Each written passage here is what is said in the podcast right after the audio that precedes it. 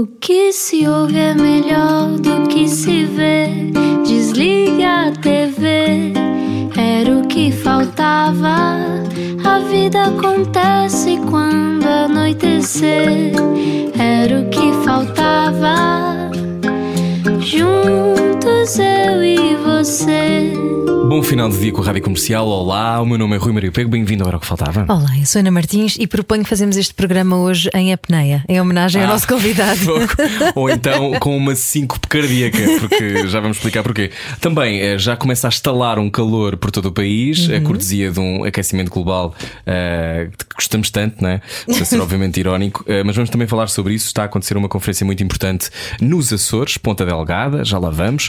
Eh, só agora com a Rádio Comercial e vai ter que sair do carro. Primeiro é um crime, não é? Não vai ouvir esta conversa, mas depois pode ouvir a conversa mais tarde no site da rádio. Já são quase 400 conversas. Se meu é Deus. que já não passamos a marca das 400, Eu não? acho que sim, já estamos quase, podemos entrar, quem sabe, para o Explorers Club num dia destes. já vamos saber também o que é que é. Bem-vindo à Rádio Comercial, conversa disponível no site, já sabe, e mais coisas. Mais coisas é estar com atenção e também reciclar. É Ah, está aqui isto, espera. Explica-nos como se eu tivesse acordado de um coma. O nosso convidado de hoje já surfou uma onda de 35 metros, o equivalente assim a um prédio de, eh, vá lá, 12 andares mais ou menos, mas também já foi pescador, professor e estudante de psicologia. Hugo Vau é o único português que pertence à elite do Explorers Club, Explorers Club. É difícil, é? Fundada em 1904 e que inclui membros como o primeiro explorador no Polo Norte, na Lua ou no Monte Everest. Por estes dias, coisa pouca. Por estes dias, Hugo Val está também na Glex Summit 2021, uma cimeira que está a acontecer em Lisboa e nos Açores sobre as missões científicas que estão a marcar o mundo ao lado de astronautas, biólogos, realizadores, vulcanólogos ou conservacionistas. Pessoas como Alan Stern, astrofísico da NASA, ou Fabien Cousteau, aquanauta e documentarista. Hoje recebemos na rádio comercial Hugo Val. Olá, Hugo. Olá Rui, olá Ana, como estão? Bem-vindo. Estamos Hugo. muito bem. Eh, tu estás bem, não estás dentro d'água. Como é que te sentes fora d'água? É um bocadinho mais seco, mas é, o mar está sempre na cabeça, principalmente Ah. fora da água está, está sempre com o mar no sentido. Olha, quando é que percebeste que o mar era. Não sei se é a tua casa, se sentes mais em, em casa no mar ou em terra. No mas fundo quando- és um búzio, não é? Se o mar está sempre na tua uma cabeça. espécie-. Como é, como é- qual é a sensação que tu, que tu tens em relação ao mar? Tens uma memória na tua infância ah, de quando o mar passou a ser esse sítio mítico? Ah, tenho, sei, eu comecei assim com uma atração meio estranha pelo mar quando tinha uns 3, 4 anos, eh, embora não tenha ninguém na minha família relacionado com o mar, não, nem pescadores, nem surfistas. Quando ia naquelas férias típicas de verão ali para a zona da Praia Verde, no Algarve, eh, consegui cravar aos meus pais uma, uma daquelas pranchas old fashion de esferovite e passava horas e horas na água com aquilo. Eu tinha muito bem a noção do que é que era surf ou bodyboard, era simplesmente um objeto flutuante e brincar na água, mais nada. Uh, depois, com o passar dos anos, consegui arranjar uma prancha de bodyboard um, e, foi, e foi isso que fui fazendo, sem barbatanas, sem fato. Passava horas na água, ao ponto de chegar a casa, às vezes com febre e tudo, tanto tempo. eh, na Estavas água fria. roxo, não? E arroz, roxo tinha uma alface roxa na mesmo. Sim, não havia, não, pronto, não tinha acesso a fatos, eram desportos que eram pouco comuns cá em Portugal na altura e os materiais que haviam eram, eram caros e pouco acessíveis. Um, até que depois, aos 12 anos, eh, pedi uma prancha de surf aos meus pais eh, no Natal e disseram-me: Ok, se tiveres boas notas, nós damos-te a prancha. Mas o que é certo é que eu chegar no Natal, em vez de uma, uma prancha de surf, um objeto assim mais alto, estava um objeto tipo uma caixa quadrada pequenina. Eu vi logo que aquilo não era uma prancha de surf. Então, confrontei logo o meu pai. Então, o que é que se passou? Eu tive altas notas e, e nada de, de prancha de surf. Aquilo que está ali deve ser uma prancha de bodyboard. O meu pai, olha, foi o que conseguimos comprar, portanto, está aí, com muito boa vontade. Se não quiser, vamos já devolver à loja. E eu, opa, espera lá, deixa-me lá já agarrar isto.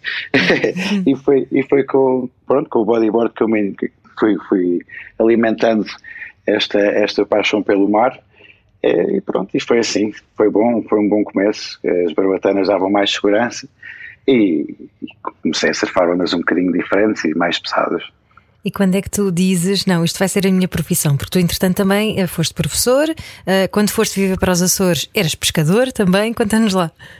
Foi tudo, olha, foi tudo, eh, nada foi, no fundo, pensado ou planeado. A vida foi decorrendo. Estudei, estudei psicologia Entretanto, apareceu o trabalho no colégio, comecei a dar aulas de inglês. Era altamente, porque conseguia ter aquele período das férias do verão, três meses de férias, que dava sempre para surfar mais tempo. e também juntar, dava para juntar algum dinheiro e poder viajar. E foi numa dessas viagens, quando uh, fui, fui, viajei para o México, para Puerto Escondido, e tive contacto pela primeira vez na minha vida com ondas um bocadinho acima da média. Eu cá já, eu cá já procurava ondas já com um tamanho acima da média, porque que, o ambiente é um... na água era diferente. Deixa-me só interromper-te para perguntar. O que, é, querer... o que, é que é uma onda acima e... da média? Para quem está a ouvir a rádio comercial e não faz ideia. Uma onda normal, eh, tu dirias para surfar é o quê? Tipo, imagina, cá surfava ondas assim, tipo 3 metros, 3 metros e pouco. Eh, no Puerto Escondido já, já começaram a aparecer umas ondas de 5, 6 metros, assim, muito mais potentes do que aquilo que cá surfava aqui em Portugal. Uhum. Um, mas o ambiente, imagina, eu, eu, eu, quando estava a surfar já existia um bocadinho daqui, pronto, aquelas ondas do metro e dois, já existia um bocadinho aquela competição na água, aquela cena do pessoal a competir pelas ondas e um bocado aquele ambiente estressante de vez em quando. Mas eu comecei realmente a notar uma coisa: quanto maiores as ondas, eh, menos gente havia e o espírito, em vez de ser aquela coisa de se roubar as ondas uns aos outros, não. É, é oferecia-se as ondas uns aos outros, era mesmo, vai tu, não, não, vai tu. Como não, é que partir o pescoço, não é? Soutor, Mas também havia, por outro lado, um, um espírito, é, claro. Por outro lado, também havia um espírito dentro da água de, de apoio, de apoio mútuo e de, de estarmos ali a olhar uns pelos outros e isso agradava-me bastante. E depois, quando fui ao México, realmente, pronto, as coisas tomaram outras proporções além de surfar eh, ondas maiores do que alguma vez já tinha visto, também tive contacto com o tow surf, que é o desporto que hoje em dia é conhecido, o surf assistido pela moto d'água, em que o surfista é rebocado para a onda com a ajuda de uma moto d'água. E a primeira vez que fazes isso é no México, então? Não, não. Uh, eu lá só vi. Ah, eu lá, só vi mais ou menos como é que se fazia. Consegui comprar uma prancha, uma prancha de tow-in em 2003 e, e depois uh, tinha algum dinheirinho junto aliás, todo o dinheiro que tinha, todo o dinheiro que tinha junto investir numa moto d'água, que era um, para mim algo que era sempre relacionado, eh, as motas d'água eram sempre relacionadas com algo um bocado, um bocado não, bastante incomodativo, né? aquele pessoal que, que anda à beira da praia a fazer peões e barulho e aquilo para mim não fazia sentido, mas tendo em conta que o motivo e a razão era nobre, não é? Que era tentar é, chegar a sítios onde, onde nunca tinha ido surfar e, e, até conseguir surfar ondas maiores e com alguma segurança extra, portanto pensei, que isto aqui não é um brinquedo, é, é uma ferramenta, é algo que vai ser é, muito útil para podermos fazer coisas, coisas diferentes que nunca tinham sido feitas antes. Portanto, foi, foi essa a motivação e foi essa a aprendizagem que eu trouxe do México. Ok, viste essas ondas, mas uh, há uma altura em que, aliás, a altura é a palavra, em que de repente uh, uma coisa é surfar ondas grandes, outra coisa é surfar um tsunami, não é? É uma coisa muito maior do que com a sensação, como tu dizes, de ser perseguido por uma avalanche. Quando é que tu percebeste que a Nazaré e que as ondas gigantes seriam também uh, a tua vida? Como é que tu percebeste isso, Hugo Olha, foi logo que surfei a primeira onda gigante na Nazaré. Uh, o meu contacto com a Nazaré foi uns, uns anos antes. Eu comecei por fazer uh, alguns trabalhos de resgate e salvamento num uhum. campeonato que, que, era o Special Edition, organizado pela Câmara da Nazaré, o campeonato bodyboard, curiosamente. Uhum. E foi aí que tive aquele primeiro contacto assim com já uma Nazaré de 7, 8 metros. Epá, e mesmo na moto d'água percebi que foi, isto é altamente, este sítio é especial. Uh, isto tem que, tem que vir aqui mais vezes de outra forma. E em 2010, 2011, através do projeto North Canyon, também da, da Câmara Municipal da Nazaré, fui convidado a, a juntar-me ao Andrew Cotton e ao Garrett, uh, Garrett McNamara, e uhum. uh, integramos, criámos a equipa de, de, exploração e fomos os pioneiros praticamente das ondas da Nazaré e uh, logo na, na primeira sessão em que fomos juntos, apareceu uma onda gigante e eu estava, estava, era a minha vez de surfar e o Garrett perguntou-me, queres ir? E eu, olha, bora. Eh, eu já tinha a prancha certa, era uma prancha muito leve, um, ehm, epá, mas nem quis saber. Foi, foi, olha, foi mesmo de cabeça, de cabeça, como se diz o outro. É, mas, mas correu bem, correu bem e epá, tenho uma memória dessa onda. O que mais impressionou foi a sombra da onda, quando estava a descer a onda e, e percebi que vinha mesmo algo gigante atrás de mim. É, essa foi, pronto, a onda que foi mesmo aquele turning point, aquela viragem porque imagina, eu, eu, tenho uma ideia, eu nunca olhei para isto de uma forma profissional.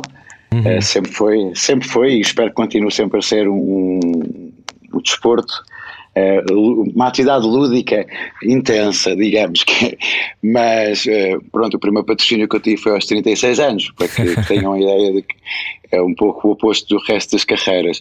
E, e essa onda marcou-me, marcou-me porque foi quase como viciante, uh, nunca mais consegui parar e uh, não só a minha alegria depois de surfar uma onda daquelas, mas a alegria de toda a equipa. Uh, no fundo é isso, acho que o espírito de equipa foi algo que também me, me agarrou muito a este tipo de surf porque deixou de ser um desporto individual e passou a ser um desporto de equipa e de grupo. E eu costumo dizer que nós somos muito mais felizes com pessoas felizes à nossa volta do que felizes sozinhos, portanto, uh, aquele espírito depois de surfar aquela onda e aqueles momentos logo seguintes de alegria coletiva marcaram-me para sempre e percebi que era algo que eu queria fazer Mas mesmo olha, para o resto da vida. A alegria vem do quê? Sobrevivemos? Essa é a primeira de todas. Essa é a... Essa, aquela sensação da pessoa surfar uma montanha de água daquelas e, e não levar com ela em cima é mesmo logo alta sensação mesmo. Essa, pá, depois é tudo, velocidade extrema, um, ehm, o completo, a pessoa está a viver mesmo o, momento presente, não é? Uh, não dá para pensar em mais nada senão mesmo naquilo que estamos a viver naquele momento e penso que isso liberta, liberta muito a mente. E... Tu Imagino o Hugo Val numa onda de 35 metros a pensar: e o jantar, o que é que vai ser? Não, não então, vamos a essa onda de 35 metros, porque, eh, porque como é óbvio, eh, e tu sabes, não é? Tipo, eu lembro-me na altura quando isto aconteceu que toda a gente ficou em choque, não é? Mais uma vez, já tínhamos ficado em choque com o McNamara noutras ocasiões, eh, mas quando de repente isto acontece, te acontece a ti, que já foi, foi aqui há 3 anos. Aliás, deixa-me deixa só recuar um bocadinho, porque quando quando se falou no McNamara, eras tu que o ias resgatar, verdade? Aquela uh, primeira onda, quando se começou a falar das grandes ondas, foste tu que, que foste na mota d'água, fazias parte da equipa dele. Sim, tipo, a equipa era eu, primeiro eu, o Almani, o Undercott e o Garrett. Depois o Almani deixou de, de, aparecer tantas vezes e ficámos mesmo a equipa base, eu, o Garrett e o Undercott. E nós Pronto, é mesmo um trabalho puro de equipa, todos trocamos de posição, todos surfamos ondas, todos efetuamos resgates, portanto, sim, durante muitos anos eh, eu salvei-lhe a vida muitas vezes, ele e o Andrew Cotter, e eles fizeram exatamente o mesmo por mim. Ehm, portanto, é um trabalho, é, isto é a personificação das coisas mágicas e maravilhosas que se conseguem, que se conseguem com o trabalho de equipa. Uhum. É, eu li, é, eu li é que mesmo... tu dizias que uh, aquele, naquele momento, e vamos então a esse momento mágico desse dia, uh, que também uh, o bom disto tudo é tu sentires gratidão, não é? Há aquela, qualquer coisa de estar naquele momento de ser único. Como é que se encontra essa parede de 35 metros, ou não sei se este, se este é o tamanho certo, ou se é a altura que, que é mesmo regulamentar, mas como é que foi esse dia, Hugo? Leva-nos esse momento. É, pronto, isto é uma, tem uma história também anterior, não é? Estas coisas foram escalando, eu fui surfando ondas cada vez maiores e uh, tive duas ondas que, foram às, às finais, eu tive duas vezes nas finais, de, de, no fundo, do que, é, que, que é a competição das maiores ondas do mundo. Uhum. Um, uma foi em 2016 e outra foi em 2017.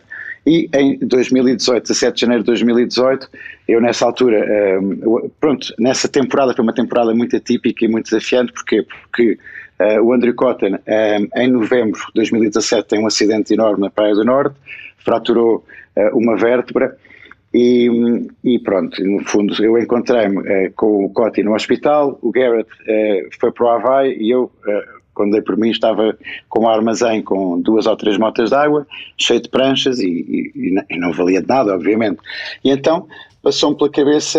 Um, tinha que arranjar, eh, reformular toda a equipa e eu não podia parar, estava, eu estava cá na Nazaré, a malta no fundo é que ia e voltava, e lembrei-me de falar com um grande amigo meu de longa data, que é o Alex Botelho, eh, do Algarve, de Lagos, eh, ele já, já, já, andávamos a falar para aí há uns quase 10 anos, eu conheci-o curiosamente no, no, nos Açores, na terceira, onde vivo, ele foi lá surfar e conhecemos, ele na altura tinha 17 anos, e é, passado 10 anos fomos sempre falando, epá, temos que fazer alguma coisa juntos, temos que, é, que nos juntar, nós passamos mais tempo do que cá do que o resto da malta, porque somos portugueses, ver se fazemos alguma coisa juntos. E eu lembrei-me de ligar nesse novembro, pá, olha, uh, Alex, está disponível, queres aí fazer uh, equipa comigo? E ele disse, é o que faço com todo o gosto, ele, ele já, já, já desde, desde muito novo, que é um atleta de referência mundial uhum. a, nível, a nível de ondas grandes e, e, principalmente na área da remada, mas ele disse, pá, eu praticamente não sei conduzir uma moto d'água.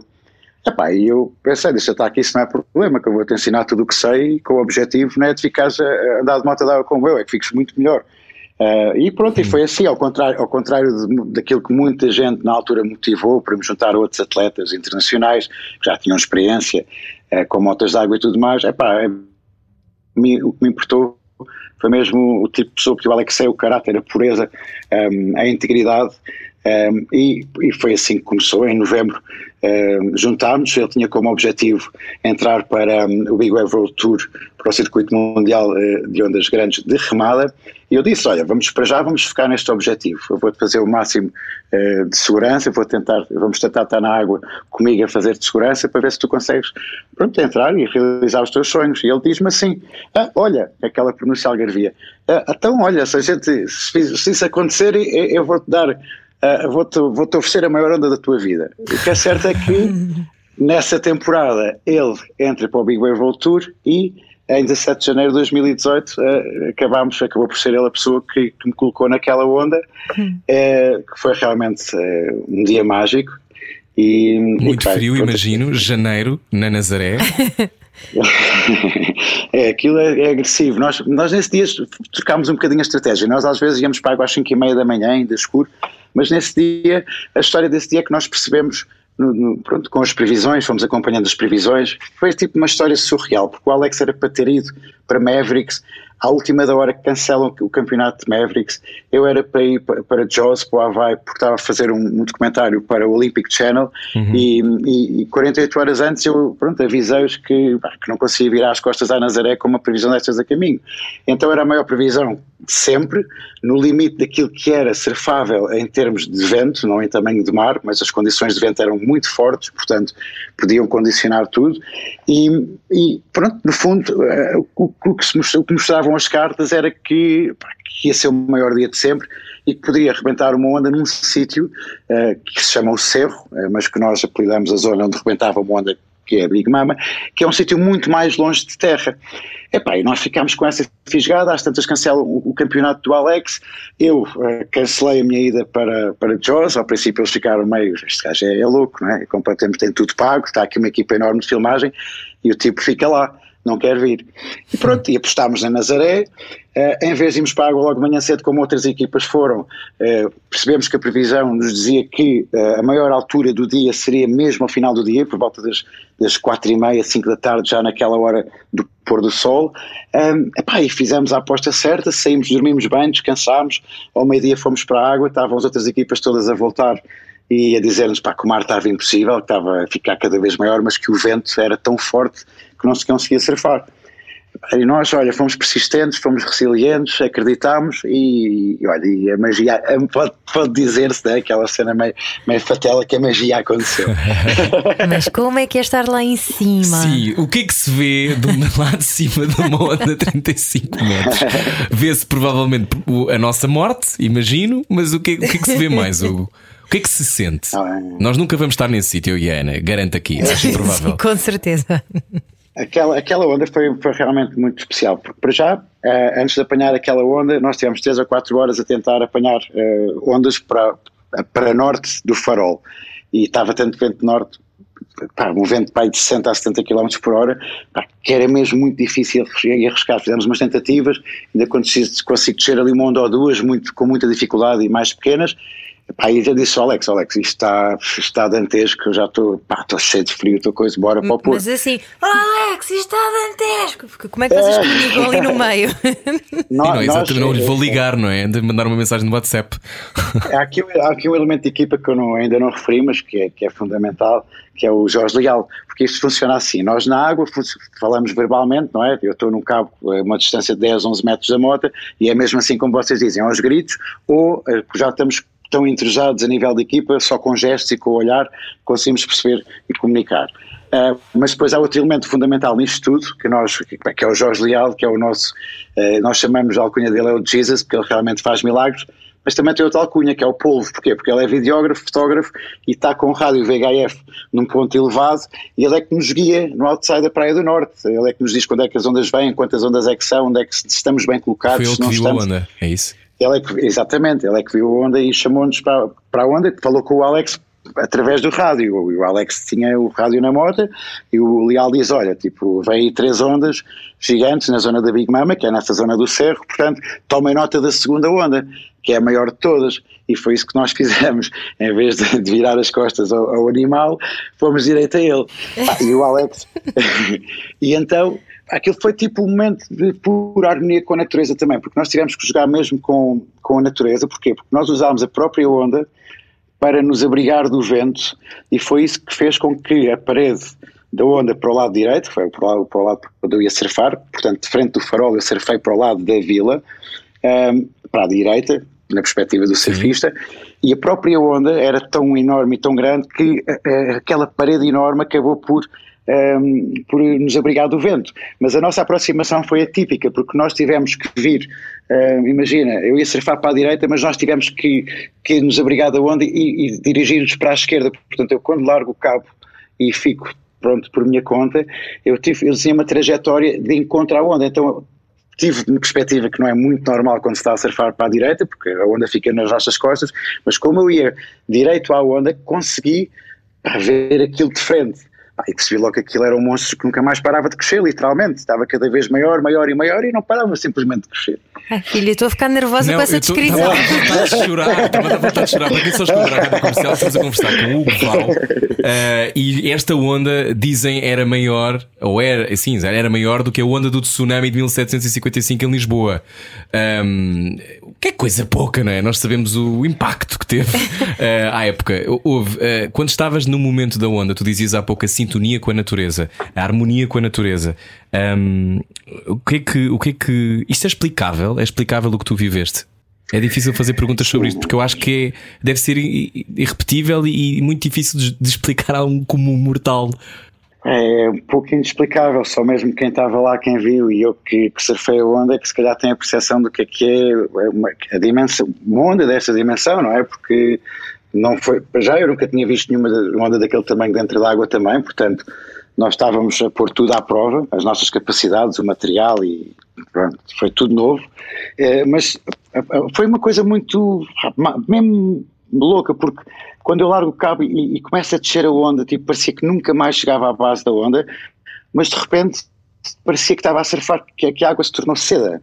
Porque nós estávamos a, a, a, fazer tentativas em condições tão agrestes, quando a onda abriga, eh, faz aquele abrigo e o vento cessa e para, aquilo ficou tudo lisinho. Então foi tipo, pá, aquilo era a onda mais agreste, mas ao mesmo tempo parecia. Mais macia de é, sempre. A mais macia de sempre. só, oh. só que interminável, interminável ao mesmo tempo. Mas Portanto, há espaço foi... para o medo? Não, não dá tempo para pensar nisso. A pessoa vai tão concentrada em. Eu tinha perfeitamente a consciência que se caísse naquela onda, muito provavelmente uh, não, não estava aqui a falar convosco agora e não, e não voltava.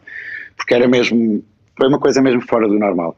Então, tipo, a pessoa está tão concentrada no que está a fazer, em todos os ressaltos da água, um, aquilo é como, sei lá, é, é, é um momento quase de êxtase, não é? De, total. Uh, é estar exatamente naquele momento e não haver espaço para rigorosamente mais nada sem ser estar é, dentro do elemento, não é? estar, fazer parte do mar, literalmente acho que é isto, é a melhor descrição que eu vos posso dar. É isso que tu mais querias ver, fazer parte do mar.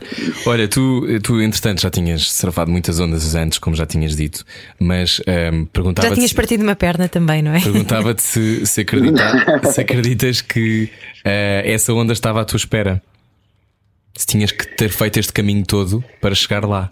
Sim, foram mesmo. Eu estava à espera dela, isso eu sei que estava, e foram anos à espera, foram anos à espera para surfar uma onda que durou para aí 20 e poucos segundos. Mas, eh, muito sinceramente, foi, foi ali a junção de muitos fatores. E imagina, aquela onda, foi preciso viajar 2 mil quilómetros para chegar à costa e conseguirmos estar no momento certo uh, no sítio certo e, pá, e consegui sequer uh, pá, entrar numa onda daquelas que aparece, pronto, apareceu uma em sete anos. Aquele sítio, aquelas ondas naquele sítio já tinham rebentado. É tipo, tanto tempo. Visto... Já, já, imagina que ela tinha passado e tínhamos ficado a olhar para ela, íamos depois vê-la na televisão, na gravação do Leal. Era, aí era mesmo aquele galo, olha, mais sete anos à espera. Nós já tínhamos visto o bar arrebentar ali, tipo uma vez ou duas, mas com tempestades tão grandes e tão impossíveis, era, era, mesmo impossível estar na água. E esta foi mesmo no limite. Eh, pronto, foi, foi mesmo. Foi a tua mãe que te enviou a, onda ou não?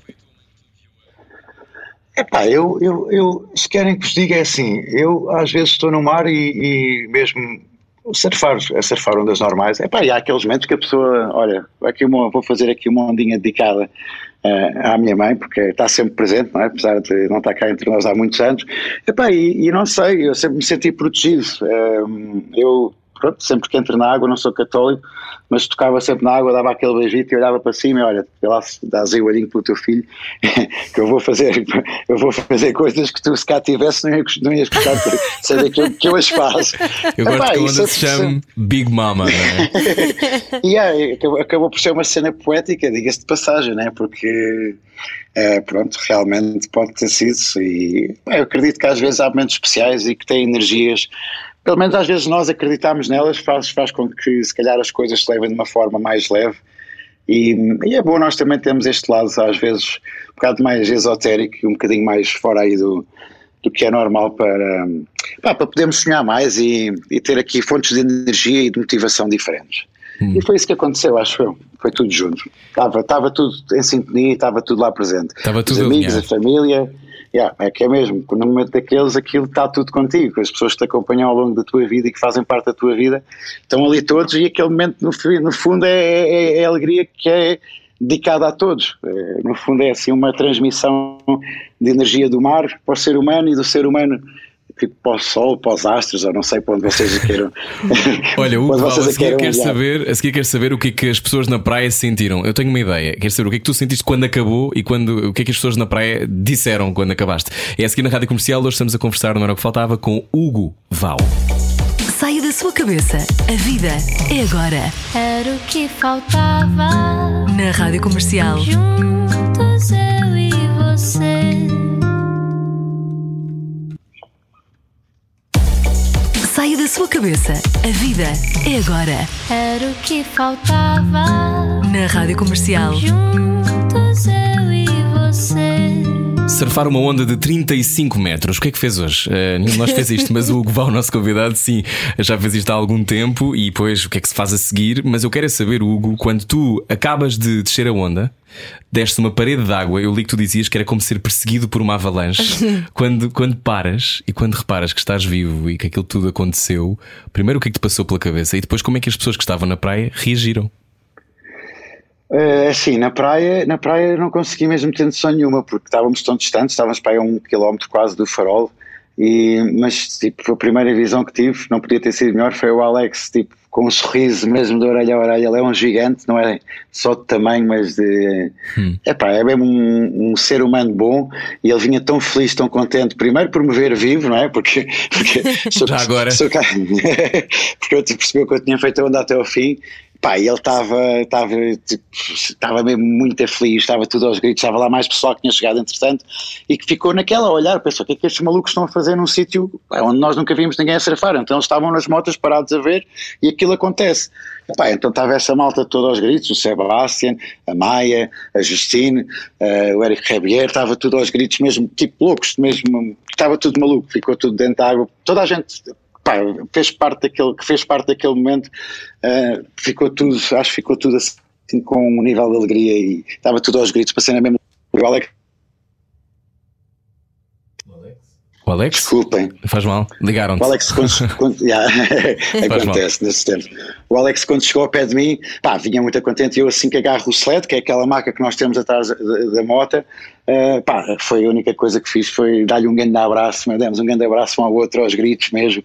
Uh, pá, foi. Ele estava mesmo feliz, não só de eu surfar aquela onda, mas porque eu estava ali, estava vivo, foi mesmo, foi muita power, foi assim uma cena mesmo. Deve ser pá, eh, inimaginável, obviamente. Olha, e quando se leva, imagina, para lá chegares, eh, surfaste outras ondas, não é? E de vez em quando deves ter levado com uma onda de 10 metros ou algo assim do género. Como é que isso é? 10, 15, 20. É, é assim, levar a melhor descrição que eu posso fazer quando se leva com uma destas em cima é, e estamos debaixo de água é que literalmente é como se estivéssemos nas mãos de um gigante que faz tudo o que quer do nosso corpo. Imagina, aperta, puxa um braço para um lado, uma perna para o outro, leva-te para cima, para baixo. Às vezes aqueles sistemas que temos de, de CO2 com pronto, coletes insufláveis, uhum. eu evito, evito ao máximo usar para não facilitar muito. Uh, mas às vezes quando ativamos esses coletes e pronto, é previsível que suba logo qualquer, parece que subimos 3 a 4 metros e vamos para baixo outra vez, portanto no fundo é uma viagem uh, que nós não controlamos nada, percebemos o quão pequeno nós somos perante é, uma entidade que é o mar e, e a natureza, uh, e não há outra solução senão relaxar, uh, aceitar e até desfrutar da situação, porque as quedas também fazem parte do surf. E é essa mudança, essa mudança de perspectiva faz com que, sei lá, uma coisa que pode parecer horrível, pelo menos para mim, se calhar mais uns quantos que fazem isto, é, é, é das coisas do fundo que eu acabo por apreciar mais, porque é, é questão de ser uma viagem que nós não sabemos qual é que vai ser o final, não é? Nunca se sabe, olha, será que, será que a pessoa às vezes está debaixo d'água e diz, vai lá, deixa-me ir para cima, mas não, não deixa. E nunca se sabe quanto tempo é que se vai lá ficar. Portanto, não é nada previsível o desfecho da situação. Sendo e, que tu. Isso, diz, diz isto, desculpa, continua. E, e, desculpa. E isso tudo faz com que se torne mesmo algo especial quando a pessoa chega à superfície e dá aquela, uhum. aquela, aquela golfada de ar, aquela primeira vez que respira, pá, a pessoa sente-se mesmo vivo, sente-se que superou assim uma, uma situação mesmo difícil, pá, e, e, pronto, eu acho que é isso que nos motiva, é, é sentirmos vivos, não é? Por isso é claro, que nós fazemos o que fazemos. Tudo em perspectiva, eu, eu li que tu aguentaste já num teste da apneia estática 4 minutos e 46 segundos em apneia. Uh, o que deve dar jeito para estas coisas, imagino. Onde é que tu descobres essas coisas? Estás não mesmo sei. meio informada. Não sei. Foi Ana Martins, foi Ana Martins que andou, a, que andou a pescar na internet. É, numa piscina, 4 minutos e 46 ali às vezes Sim, são muito, segundos. muito tempo para as pessoas que estão a ouvir. É mesmo muito, muito, muito, muito tempo. A média que é um minuto, um minuto e meio, talvez. Tanto? Sim, uma pessoa, uma pessoa que aguenta a respiração um minuto, com o um mínimo de técnica, duplica, duplica em, em meia hora, faz, fazem o dobro do tempo. Que, que, era o vosso limite. Portanto, eh, mas como estava a dizer, tipo, numa situação destas em que nós percebemos que o corpo não é nada, é a questão da mente. E nesta questão de, de suster a respiração e da apneia, a mente é tudo. A mente é que, é que faz com que a pessoa relaxe, com que com que não entre em pânico e, e, pá, e, o facto de não se pensar em muita coisa faz com que o cérebro também consuma muito pouco oxigênio, porque nós, o, o órgão que consome mais oxigênio é o cérebro, é? temos quase 70% de consumo, portanto, nós conseguimos relaxar a mente ao máximo, nós prolongamos o tempo da apneia de uma forma brutal. Um, e, pá, e no fundo é, é curioso ver que numa situação destas, debaixo de uma onda destas, é mesmo o poder da mente que salva a coisa, não é? Porque o corpo não é nada e a mente passa a ser tudo nesse momento. É? Então, Hugo, tu dirias que não tens medo da morte? Muita Olha, gente no carro pai... a dizer que ele não tem amor à vida, com certeza, não é? é claro que tenho, claro que tenho, eu adoro, adoro viver, adoro. Mas eu acho que é isto. Tipo, imagina, se perguntassem assim: queres passar 90 eh, anos fechado numa, numa casa, dentro de quatro paredes, a olhar para as paredes, não é? Como dizia o Raul Seixas, sentado no, no trono do apartamento uh, com a boca hum. cheia de dentes à espera uh, que a morte chegue, pá, eu prefiro se calhar, uh, não é que vou sempre evitar e tentar prolongar ao máximo esta cena mágica que é a vida, não é? Que, que, que, é, que, é, mesmo isso que eu sinto, que a vida é, é, é um milagre e, e, nós vivemos no paraíso, não é? que é este, este maravilhoso planeta. Vou tentar sempre prolongar isso. Agora, prefiro viver uma vida epá, bem vivida, não é? Preenchida, e se calhar, epá, espero viver o, o, olha, o que tiver que ser, mas o que é que nós preferimos? São 90 anos fechado a olhar para umas paredes ou 40 ou 50 a viver a vida como deve de ser e, e, e a não voltar as costas aos desafios e a perseguir os sonhos e a realizá-los, não é? Uh, passa tudo um bocado por isso, não é? O nosso convidado de hoje chama-se Hugo Val. Já falámos de muitas ondas gigantes e desta extraordinária uh, vida. Agora, uh, o mundo, entretanto, está, já que estamos a falar em sobreviver e em olhar para o futuro, uh, convém falar desta Summit que está a acontecer nos Açores, Glex Summit. Mas antes, quero-te perguntar como é que é fazer parte de um clube exclusivo de exploradores, Explorers Club, fundado em 1904, com pessoas que até já foram. A primeira pessoa, como é que era, Ana? Que foi ao Polo Norte, não era? Uhum. e à Lua. E, à Lua. Pronto, pessoas, que, pessoas que, pronto, estão, estão dedicadas não é? Estão dedicadas a uma coisa maior do que elas. Como é que, foi, como é que é fazer parte deste grupo e o que é que significa esta, esta conferência que És está a acontecer português, não é? entre Lisboa e Ponta Delgada? Mas primeiro vamos a este clube. Como é que é fazer parte disto? Olha, é surreal. São pessoas que realmente fizeram coisas extraordinárias e, e já estiveram, pronto, onde poucos, ou, ou chegam onde nenhum, é, onde nenhum ser humano esteve antes, desde a zona, a, zona, a zona mais profunda de todos os oceanos do, do nosso planeta, o Mariana Trench, o primeiro ser humano que dá a volta ao, ao mundo num balão de ar quente, num avião elétrico. Portanto, Uau. é realmente um grupo surreal de, de, exploradores de, de, em todas as áreas científicas. Um, sei lá, no fundo são aquelas pessoas que que eu penso que fazem o mundo avançar nesse sentido, Sim. não é? De manter os tu sonhos és uma vivos, delas. pá, eu às vezes penso assim para mim, realmente, pá, eu só fiz chefe, uh, só fiz chefe, e a pessoa às vezes quando está na, pronto, na, na, primeira pessoa nem se apercebe que se calhar eh, fez uma coisa especial. Um, ehm, para mim, é, fiz aquilo que amo, aquilo que gosto e, e tentei realmente pá, perseguir ao máximo os meus sonhos. Foi isso basicamente que eu fiz. Fui realmente uh, abençoado pela natureza, lá o que é que lhe queiram chamar, uh, e quando dou conta estou no meio destes tipos, não é? Que estudaram uma vida inteira para ir ao espaço, para isso e para aquilo, eu penso assim, pá, porra, eu só fui para a praia, pá, só fui para a praia surfar, uh, mas o que é certo é que, pronto, eles, eles, eles tiveram, pronto, no fundo, um, consideraram o primeiro ser humano a surfar o mundo com mais com mais de 30 metros, com, com 100 pés, com mais de 100 pés. Que loucura. E por isso convidaram-me convidaram para fazer parte do clube. Pá, eu, Como é que isso aceitei. acontece? Recebes em casa tipo uma caixa uh, que alguém usou em 1904 de couro, descoberta num, sei lá, num túmulo no Egito? Como é que, como é que isso foi? Olha, foi. Uh, o presidente do clube soube que eu tinha surfado esta onda. Chama-se Indiana um Jones, não é? é parecido. o presidente do clube na altura era o Richard Reed um, agora o Richard Garriott. Um, portanto, um, ele viu a onda pá, e disse: pá, não podemos deixar passar isto em branco, e, apesar de não haver uma medição centimétrica, milimétrica ou, ou certa, pá, o que está aqui foi, no fundo, um puro momento de exploração, porque tu foste, foste colocar-te realmente, foste testar os limites daquilo que é a capacidade humana e consideraram pronto, que tinha sido realmente um feito. Uh, pronto, sei lá, de não deixar passar em branco, de honrar, de certa forma, e convidaram para fazer parte do clube. Teve que passar por uma comissão de avaliação. Um, duas ou três, dois ou três elementos do clube têm que pronto, aceitar e um, quase que submeter à aplicação. Uh, uma das pessoas que um, avaliou esta onda foi o James Garvin, que, que é um cientista-chefe da NASA que estava a liderar a, a, a, a expedição Uau. a Marte e agora neste momento é o cientista-chefe da expedição a Vênus, portanto. Também está cá, quando... não é? Na Black Summit. Ele, ele, este ano, ele este ano não, não conseguiu vir. Ah, ok. Por causa de tudo o que está a acontecer. Claro. O, Alan Stone, o Alan Stone também não veio deste ano, mas vieram outros astronautas. Mas não é que, no fundo, quando nós conseguimos fazer algo que impressiona um cientista, uma personagem deste calibre, não é? que, que põe coisas em Marte e, e sei lá. Está preocupado com Vênus? E, e, só o facto de chamarmos a atenção não é, para, para uma onda, para, um, para, uma, para um acontecimento numa praia de Portugal, em Nazaré, um acontecimento pá, realmente de, também foi um fenómeno da natureza, no fundo, também acho que foi isso que eles perceberam que tinha acontecido. Pá, só acho que isto, isto já é super positivo. E, e epá, foi uma honra ser convidado e eu nem estava, a pessoa às vezes nem acredita, não é? Tipo, e, e realmente isto é um grupo uh, é, é assim, é, uma, é, é assistir ao Parecem os X-Men. É, é tipo a sensação que me dá que vocês são os X-Men. Eu imagino que eles estão, não sei se fizeram isto, não acho, não fizeste tipo provas do género. Agora vamos mandá-lo para o Ártico e agora vamos mandá-lo fazer não sei o quê. tipo uma série de transmissões para provares que me merecias. Mas és o único português, isto deve ser extraordinário, Hugo, essa sensação de que levares isto ao extremo da condição humana, levaste lá, teres a coragem e o comprometimento, o compromisso, não é? De sete anos à espera desse momento, um, deve, ser, deve ser uma grande sensação, imagino.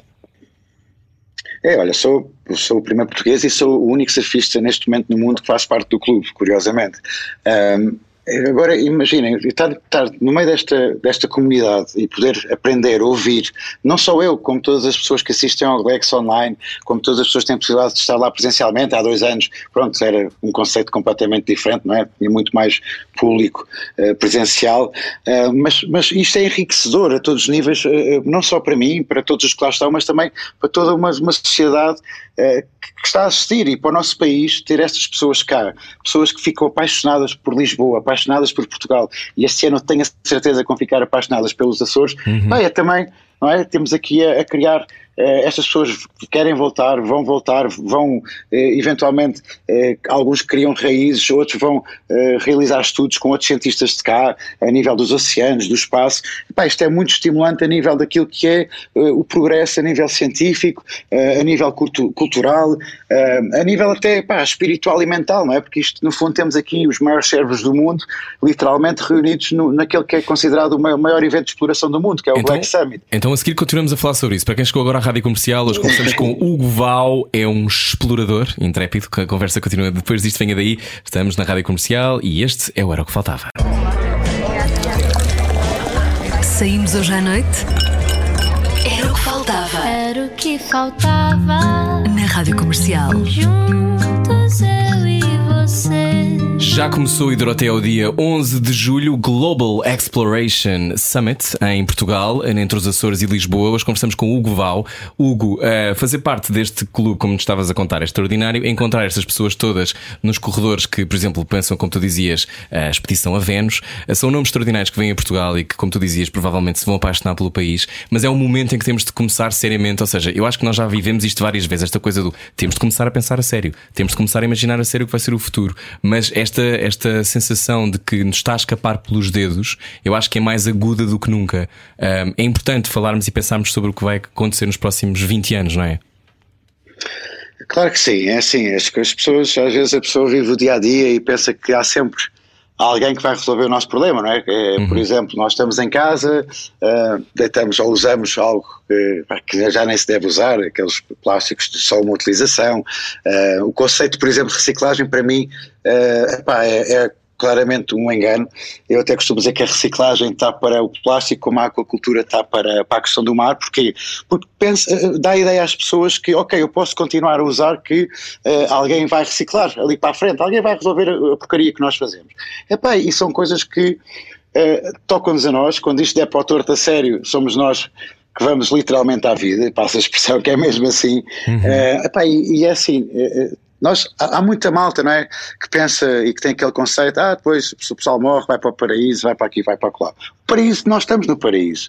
Nós temos um planeta fantástico, o mar, tipo, desde o fundo do mar até o, mais longínquo do universo que nós conhecemos, é tudo, até o, o, nosso interior, o funcionamento do nosso corpo, das células, desde a mais pequena partícula à, à, à maior, é tudo mágico, tem, tem tudo um entrosamento, tem tudo uma harmonia, epá, que é tipo, é o que eu costumo às vezes dizer, pá, isto não foi só um tipo que fez isto, tiveram que ser uma data deles, não é? Porque isto está muito bem pensado. Uhum. Epá, e se nós não demos valor ao sítio onde vivemos e se continuamos a adiar um, a, adiar, adiar atitudes, a adiar a resolução de problemas e, e, e grande parte da resolução do problema está em cada um de nós. Eu dou-vos aqui o exemplo, por exemplo, de uma forma eh, em que nós, eh, na, através da alimentação, eh, como é que nós, em nossa casa, sem depender de ninguém, podemos criar um grande impacto a nível mundial, não é? Através da alimentação que temos. Basta, imaginem, eu às vezes pergunto, querem 10 gajos tipo super, 10 tipos super ecológicos a fazer tudo à risca, ou querem dois ou três bilhões de pessoas que, por exemplo, não comem carne ou peixe durante um dia da semana. O impacto da nossa alimentação, claro. por exemplo, uhum. uh, daquilo que nós comemos, a nível da economia mundial, daquilo que é a questão da, da, da oferta e da procura, não é? Ou da procura e da oferta, uh, são, nós podemos ter uma influência muito grande uh, se nós próprios tivermos uma consciência diferente do que é que nós estamos aqui a fazer e de como é que nós podemos alterar as coisas. pequenas atitudes multiplicadas por bilhões têm um impacto gigante. E não há que adiar o inadiável, porque as perspectivas não são muito, pronto, animadoras. não são muito animadoras, mas é a esperança é a última a morrer e o pessoal tem que literalmente abrir a pestana e, e, e, deixar de adiar e, e, começar eh, hoje mesmo ao jantar a comer umas verduras, é bom para o corpo, é bom para o planeta e, pronto, e começar a ir andando por aí. Ou seja, mais vale um ecologista com falhas do que não fazer nada, não é? Porque por achar que ah, isto também não vai, não vai servir para nada. Oh, não vou ser eu a salvar o mundo. Pois é, pois é, não é por causa disso que vai fazer diferença. Mas é, é aquela questão que, por exemplo, há bocado falámos esta questão da, da, do, do, da reciclagem para o plástico como a Sim. aquacultura para os mares. Eu, na questão dos mares, eu, ponho, eu, eu pergunto, uh, porquê é que se investe em milhões e milhões em aquacultura, em vez de se criarem simplesmente e de se fiscalizarem e de se, se ampliarem cada vez mais a questão das reservas marinhas protegidas, das áreas marinhas protegidas, em que nós vamos ter ali uh, foco de vida, não é? ali vai haver quase como um viveiro uh, de peixe, mesmo que se coma um peixinho de vez em quando. Pronto, uh, estamos a matar um ser, mas menos mal, não vamos também ser tão extremistas, mas a questão é que uh, são quase como viveiros de alimentação saudável e não, vê-se que é, os governos e tudo mais investem milhões e milhões em aquacultura e depois as pessoas andam a comer peixes que são supercarregados de, de, de, de antibióticos, comem rações uh, que às vezes o mais, a ironia maior é que uh, alimentadas de peixe, portanto mata-se mais peixe para alimentar, vai-se apanhar peixe ao mar, peixe selvagem, para alimentar o peixe que está em cativeiro. Uh, onde é que, é que nós estamos a fazer, não é? No fundo é só é, para canalizarmos eh, os fundos, é, toda esta, não é? estas bazucas de que falam, é para, não é? Em vez de alimentarmos, Sim. se calhar, processos artificiais, mantermos e preservarmos o que é natural, pá, que é bom para o planeta, é bom para, para a questão do CO2, da captação do CO2, Uh, as pradarias uh, aquáticas são grandes fontes de captação de CO2. Uh, por exemplo, uma baleia, a questão das baleias, só o, processo de vida de uma baleia a nível de captação de CO2 é uma coisa surreal a nível das questões do plâncton.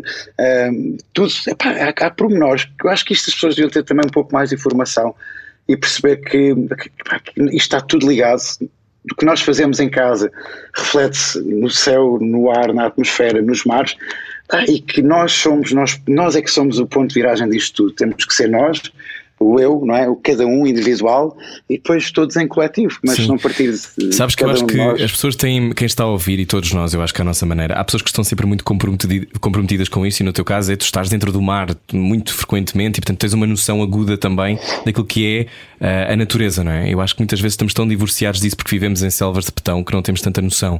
Eu acho que uma ótima oportunidade para também ir descobrindo isto é ir, por exemplo, a esta, esta uh, vossa conferência que pode, acho eu, ainda se pode comprar bilhetes, Hugo, ou não? para, para assistir online? Sim, online. Assim, on, online pode, é possível comprar bilhetes ainda e está a haver tipo, um live streaming muito interessante, portanto aconselho todos aqueles que, que nos estão a ouvir, epá, agarrem ainda a oportunidade porque só daqui a dois anos é que vai haver outra. Até dia 10 vale de julho. Muito, vale muito a pena. Global Exploration uh, Summit. Glex Summit. Glex Summit. Uh, quem é que é mesmo importante ouvir, na tua opinião? Porque eu só olho para estes nomes e começo a ficar com arritmias, não é? Porque é, é o astronauta dali, o, aqua, o aquanauta dali, do outro lado. O que, é que quem é que nós não podemos perder? Na tua opinião, quem é que tu achas? Vai a Amanda Gorman, que fez fez o, o poema inaugural do Joe Biden, eu adoro-a. E vão N pessoas que, que, são muito, é muito raro encontrá-las um, e que de certeza que vão dar palestras incríveis. Alguém que tu achas que seja imperdível? Hugo. Olha. Olha, hoje, hoje, eh, hoje, eh, penso que hoje te falou por acaso, já não dá para ver, mas falou James Cameron. Uh, nos Açores vai falar a Sylvia Earle. Um, cá também cientista nacional que tem feito muito também pelas áreas marinhas protegidas, e Manuel Gonçalves, o oceanário, também vai ser muito interessante. Uh, portanto, assim, é uma série de nomes, eu agora nem tenho aqui, por acaso não tenho um programa, e muitos deles estão cá connosco, desde arqueólogos, Uh, astronautas, eu também, se quiserem ouvir, vou falar depois da manhã também, de, no final da manhã, quando for cá cerca de uma da tarde, uh, sobre ondas gigantes. Uh, mas ver, o painel é uma questão de waves. Estou aqui a ver já. No, é, no, é no Miquelense, não é? É uma questão. É, no Teatro Miquelense. É uma questão de darem uma vista de olhos no programa, que está online, uh, no site do Glex 2021. Um, e para mim, é, eu estou tão feliz de, de, de, conseguir ter a possibilidade de ver esta, este, este grupo de pessoas nos Açores, uh, porque eh, os Açores, eu penso que eles vão ficar também apaixonados pela natureza dos Açores. Uhum. E isto quem ama cuida que a EMA cuida, eles já cuidam, mas é isso que estavas a dizer, tipo, a ligação, uh, reconectar as pessoas à natureza é um grande passo para que as pessoas deixem de ter medo dela, não é? Porque uh, as pessoas, a sociedade e o sistema fez com que epá, as pessoas saem do campo, deixam de viver na natureza, estão dentro de apartamentos fechados e já têm medo de tudo, não é? A aranha, a abelha, é isto, é, é tudo para matar. Tudo o que se vê, é pá, é a vez, mata, nada faz falta, só nós é que fazemos. E, e esta reconexão à natureza, não é? reapaixonarmos pela natureza, voltarmos a amar a natureza, voltarmos a fazer parte dela, faz com que nos, nós vamos eu acredito que a nível social tipo, vai haver um grande movimento no futuro próximo, pá, que vão ser cada vez mais amantes da natureza e vamos cuidar dela se calhar como, pronto, como nunca se cuidou. Uh, portanto, este evento é realmente uma grande inspiração para se dar o primeiro passo nesse sentido. Tu também és uma grande inspiração, é, Hugo Val. Gostamos muito de te conhecer. Muito obrigada, Hugo. Sim, podemos ver as imagens das façanhas de Hugo Val no seu Instagram e, claro, uh, procurem, vão ver, vai, vai ver, aliás, o vídeo, uh, o vídeo, as fotografias desta onda gigante com, com o Hugo Val, que é coisa para se calhar não dormir hoje. Fica preocupado com o Hugo, com o Hugo dá uns anos. Hugo, obrigado, gostava muito de conversar contigo. Obrigado, meu. Um grande abraço. Um grande abraço. Glax Summit 2021 até dia 10 de julho nos Açores, eh, entre Lisboa e os Açores. E Nós online também. E online. Nós voltamos amanhã com mais conversas. Beijinhos. Adeus, às 8. Era o que faltava. Com Rui Maria Pego e Ana Martins. Juntos eu e você. Na comercial.